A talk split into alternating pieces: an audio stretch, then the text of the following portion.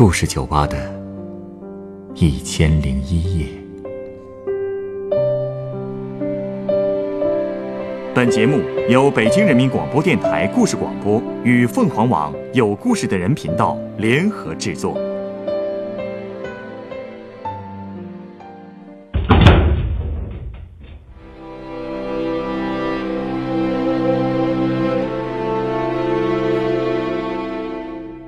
欢迎光临故事酒吧。生活在黑龙江流域的黄鱼是世界级的珍稀物种，它体型庞大，有“江中之王”之称，因此能捕获一条野生的黄鱼也成了很多捕鱼人的梦想。今天来到酒吧的这位客人，就向我讲述了上世纪六十年代黑龙江一带猎捕黄鱼的故事。这里面又有哪些传奇往事呢？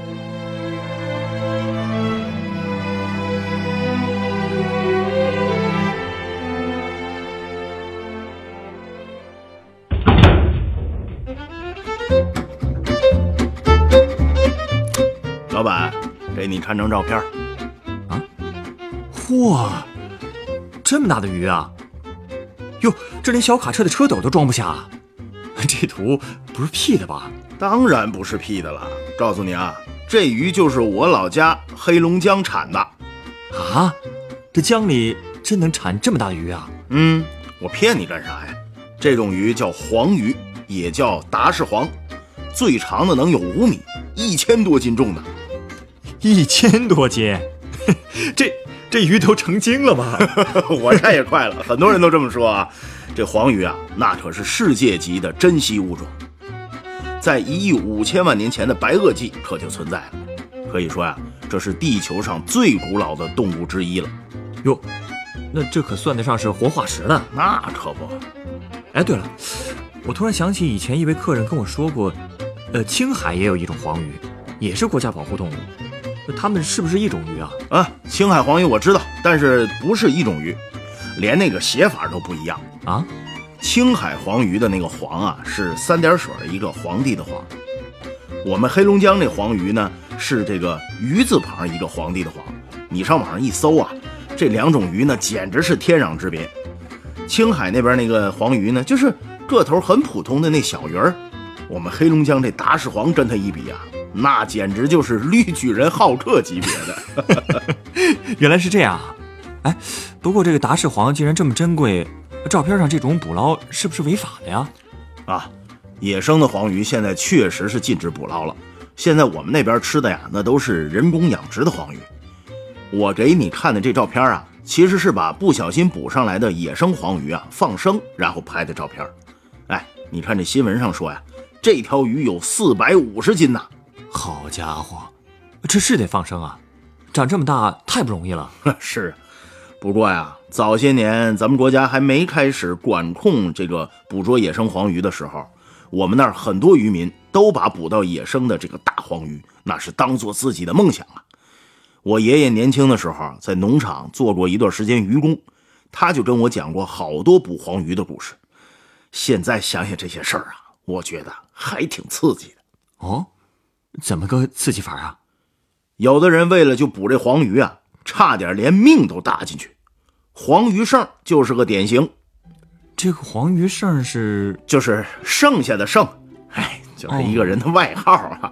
那个人本名叫毕法祥啊，他是我爷爷在渔村认识的一个赫哲族的老渔工。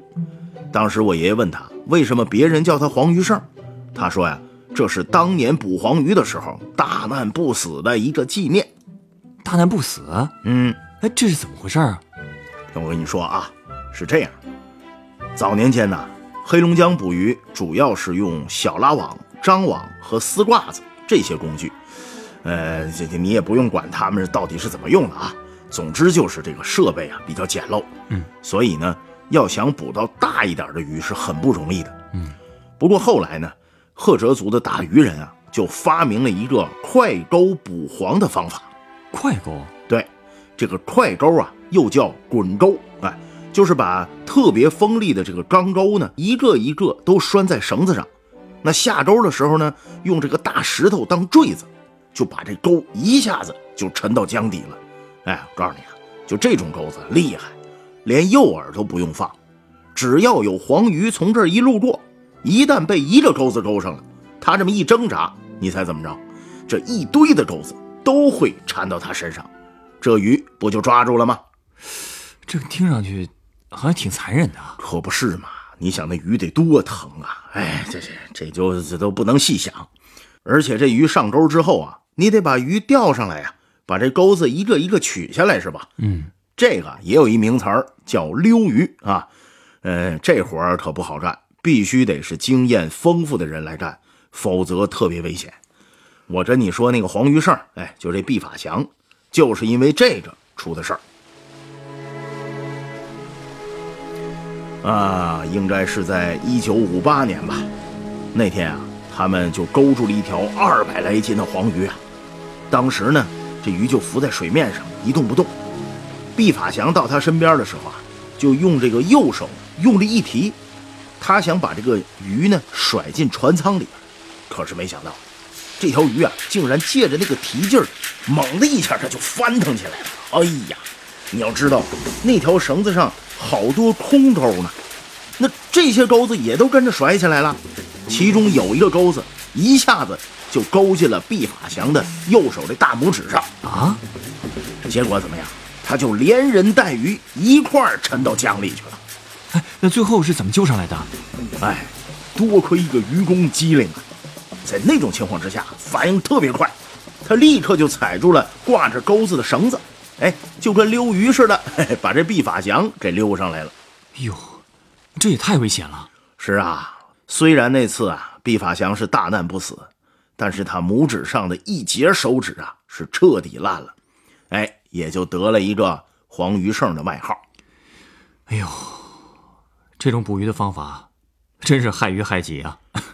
对呀，所以到了五十年代末，国家就明令禁止用快钩捕鱼了。哎这个规矩定得好，不过就算没有快钩啊，我们那儿的渔民呐，有的也能捕到特别大的黄鱼。有一次啊，有人就捕过一千多斤的黄鱼王，嚯！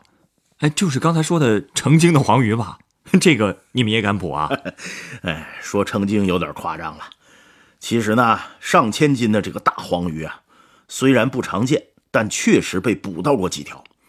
其中第一条，你知道什么时候捕到的吗？嗯，一九六四年，那是一条母黄，足足有一千零三十斤呢。哎呦，那这么大的鱼是怎么捕上来的？嘿嘿，我爷爷跟我说过，那可费了劲了。当时啊，他们那儿有个渔工叫邵文海，那天呢，他们把网撒开之后啊，就在船上等着，然后呢。忽然就听到哗啦一声，哎呦，这一条大黄鱼啊，身上裹着这网啊，翻着肚皮就浮在水面上。他们就赶紧想起网，结果离近了一看，我的妈，那么大一条鱼啊，这网根本就起不来。邵文海当时就想啊，要是硬拽肯定不行，他就回舱里啊拿了一把落钩，哎，这落钩啊就是一种马蹄形的钩。嗯，就是这个钩尖呢，它是向上的啊。然后呢，他把这个钩子是伸到水里，猛地一提，这个钩子就扎进了黄鱼的身体里。你想这下呢黄鱼多疼啊！它急了，就使出了最后一股劲儿，尾巴一扫，甩出了一个冲天的水花，把这俩人都淋成了落汤鸡呀！而且你想那鱼长这么大，确实也有灵性，他看准了这邵文海呀。哎，就是要弄死他的人，结果呀，就凭着最后那股劲儿，冲邵文海可就冲过来了。这尾鳍向他一甩，邵文海赶紧向后一仰。我跟你说，就差那一点儿啊，要是没躲过去，这一尾巴就得把他扫到江里去。可就算是这样，他也没松掉钩子啊。那条鱼啊，进攻了三次，没成功，鱼也没劲儿了。邵文海的这些伙伴啊。趁机抓起一把板斧，就向黄鱼最脆弱的头盖骨一通猛砸，终于是把这鱼啊彻底砸死了。哎呀，这也是我爷爷他们渔场建厂以来捕到的最大的一条鱼，千斤巨黄啊！嗯，虽说对渔民来说吧，捕到这么大的鱼是件可喜可贺的事儿，不过我还是觉得有点可惜啊。哎，你的想法我懂。好在现在啊，其实大家都有保护意识了。说起可惜，有条鱼被捕到啊，哎，还真是挺可惜的。嗯，怎么说呢？那好像是一九六八年的事儿了。有个叫丁明洲的渔工和同事呢，在江上放网捕鱼，忽然他就看见这江里边翻腾起来很大的水花。凭着经验，他就知道一看就是大鱼。这丁明洲啊，就赶紧起网，可是这网起了一大半，也没见到大鱼的影儿。就在这个时候，他们发现那条大鱼就挂在最外的一层大网上。这鱼啊，足有六百多斤。这丁明洲的落钩勾住了黄鱼的脊梁，另一个渔工呢就把黄鱼给敲晕了，然后他们就把鱼拖进了船舱。后来啊，把鱼拖上岸一看。发现他身上还挂着别人下的网的那个碎片，也就是说，对，也就是说，其实他是一条漏网之鱼。哎，真是不知道他是怎么费尽力气死里逃生的，结果却死在了丁明洲他们最外层的网上了。哎，当时就有人说呀：“你九十九个拼搏都做到了，就剩下最后一哆嗦了，咋就放弃了呢？”确实有点可惜啊，就差那么一点点儿。是啊，还有一条母黄啊，也有点类似的情况。那都是哎呦八二年的事儿了。那天呢，有十条船先后下江捕鱼，最先下网的船呢，开了一半的路程，就看见江里起了大水花了，就赶紧起网啊。结果发现他们的网被撕了一个大窟窿。我的天，这大窟窿！感觉穿过去一头老牛都不成问题，鱼呢是早就没影了。接着呢，就发现后面一条船也看到江里的水花了。这回起网倒是真逮个大的。这就是刚才跑掉的那条？对呀。结果他们呀，刚想把那鱼钩勾到鱼的身上，就那条黄鱼猛地就翻起来了。渔工只好又把钩松开了，这鱼就又跑了。不仅带跑了鱼钩，网也给撕破了。哎，不过这条鱼啊，最后还是没躲过第三条船呐。那条船上的愚公轻而易举的就把这条大鱼给捕获了。后来一称啊，有一千零四斤呐。好家伙，这分量仅次于刚才你说的那条啊。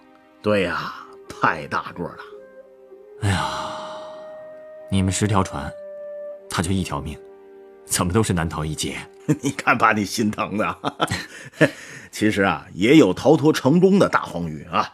那条鱼啊，足有七百多斤呢。哎，快说说怎么逃的？江里有兄弟帮忙呗。兄弟？谁呀？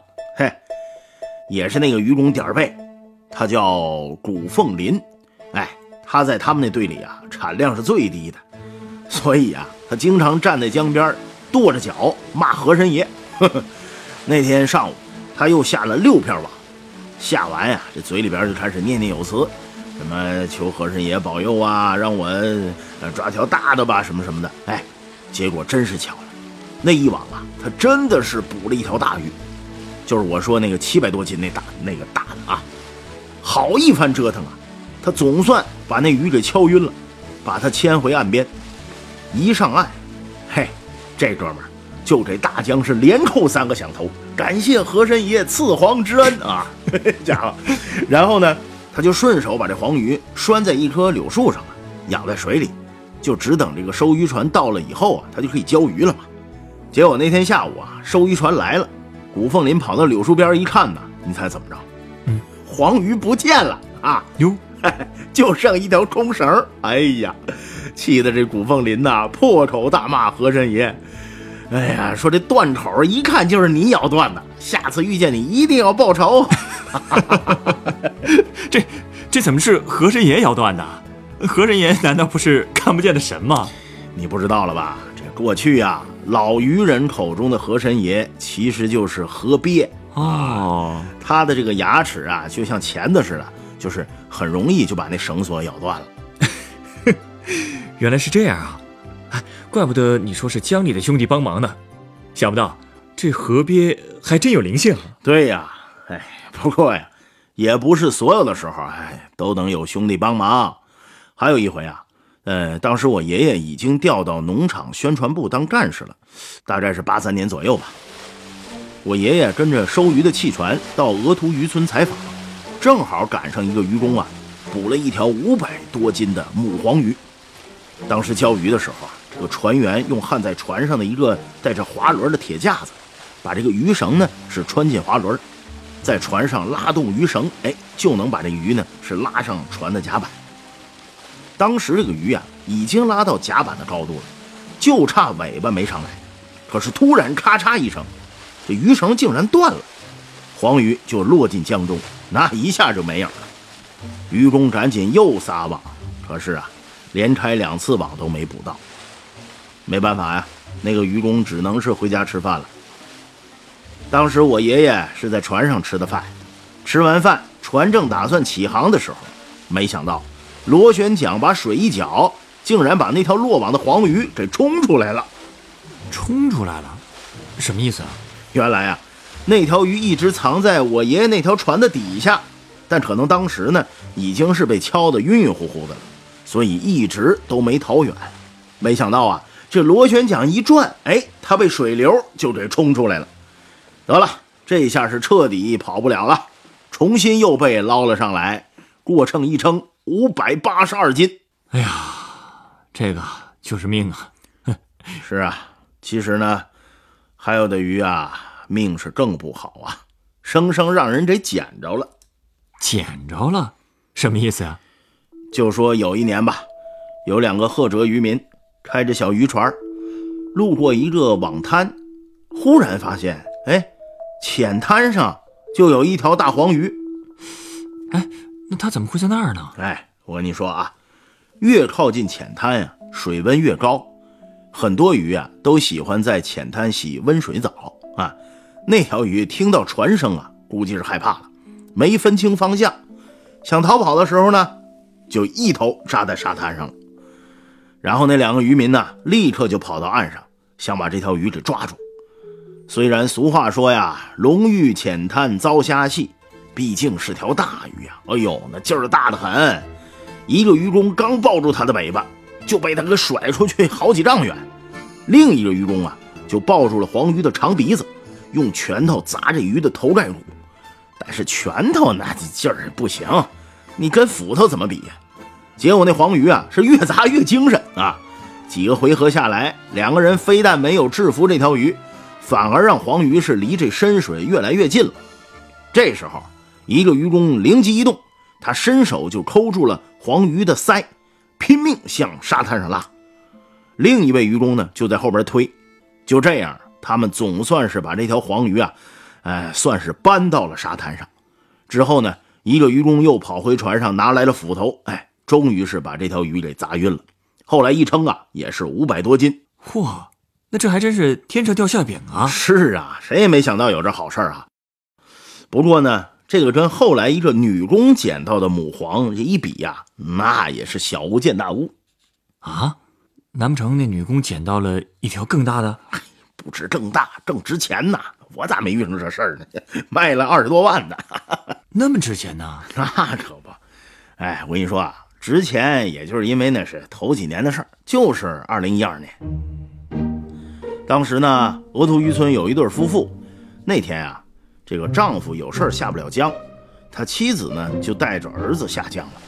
没想到刚一下网，就看到了一条大黄鱼啊！那鱼也挺聪明的，他知道躲着渔船，所以自己就游到浅水去了。正好当时一艘军舰也路过那儿，那个巨浪打过来啊，竟然就直接把那条鱼给推上浅滩了。得了，啥也别说了。那个女渔工就立刻把鱼捡回家了，一称啊，六百一十四斤，这还真是白给的呀。嗯，那后来那条鱼，放心啊，没死。毕竟当时啊，这个黄鱼已经是珍稀品种了，更何况是这么大的母黄啊。所以呢，这个农场孵化站就看中了这条鱼，直接花二十九万把它给买了，哎，就让它做孵化站的这个种鱼。而且这条鱼死了之后，还被做成了标本，今天还在我们那儿的北大荒鱼展馆展着呢，成了那儿的镇馆之宝。嗯，也好，这也是在告诉游客，你们老家的江里真是藏着宝啊，一定要好好珍惜。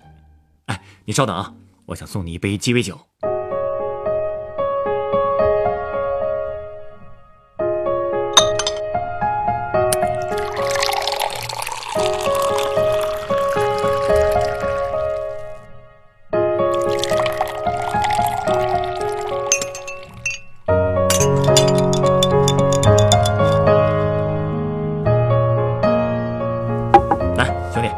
鸡尾酒，它是用黑麦威士忌、樱桃白兰地调成的，名字叫做“猎人”。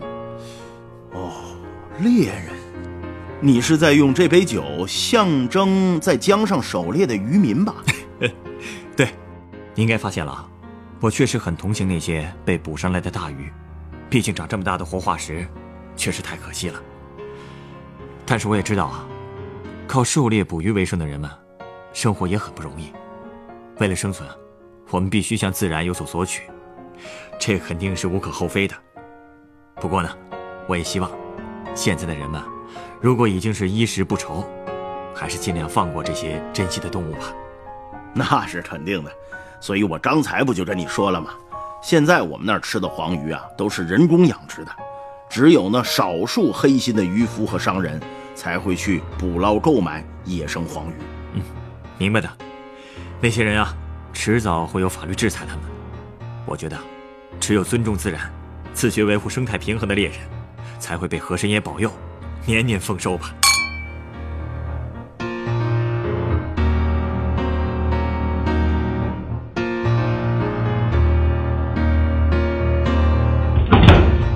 本故事选自凤凰网“有故事的人”独家签约作品，真实又残忍的黑龙江捕黄故事。原作屈宏志，改编制作陈寒，演播赵亮、陈光，录音严乔峰。人人都有故事，欢迎搜索微信公众号“有故事的人”，写出你的故事，分享别人的故事。下一个夜晚，欢迎继续来到故事酒吧，倾听人生故事。收听最新节目，请关注北京故事广播，工作日每晚九点播出的《故事酒吧》的一千零一夜。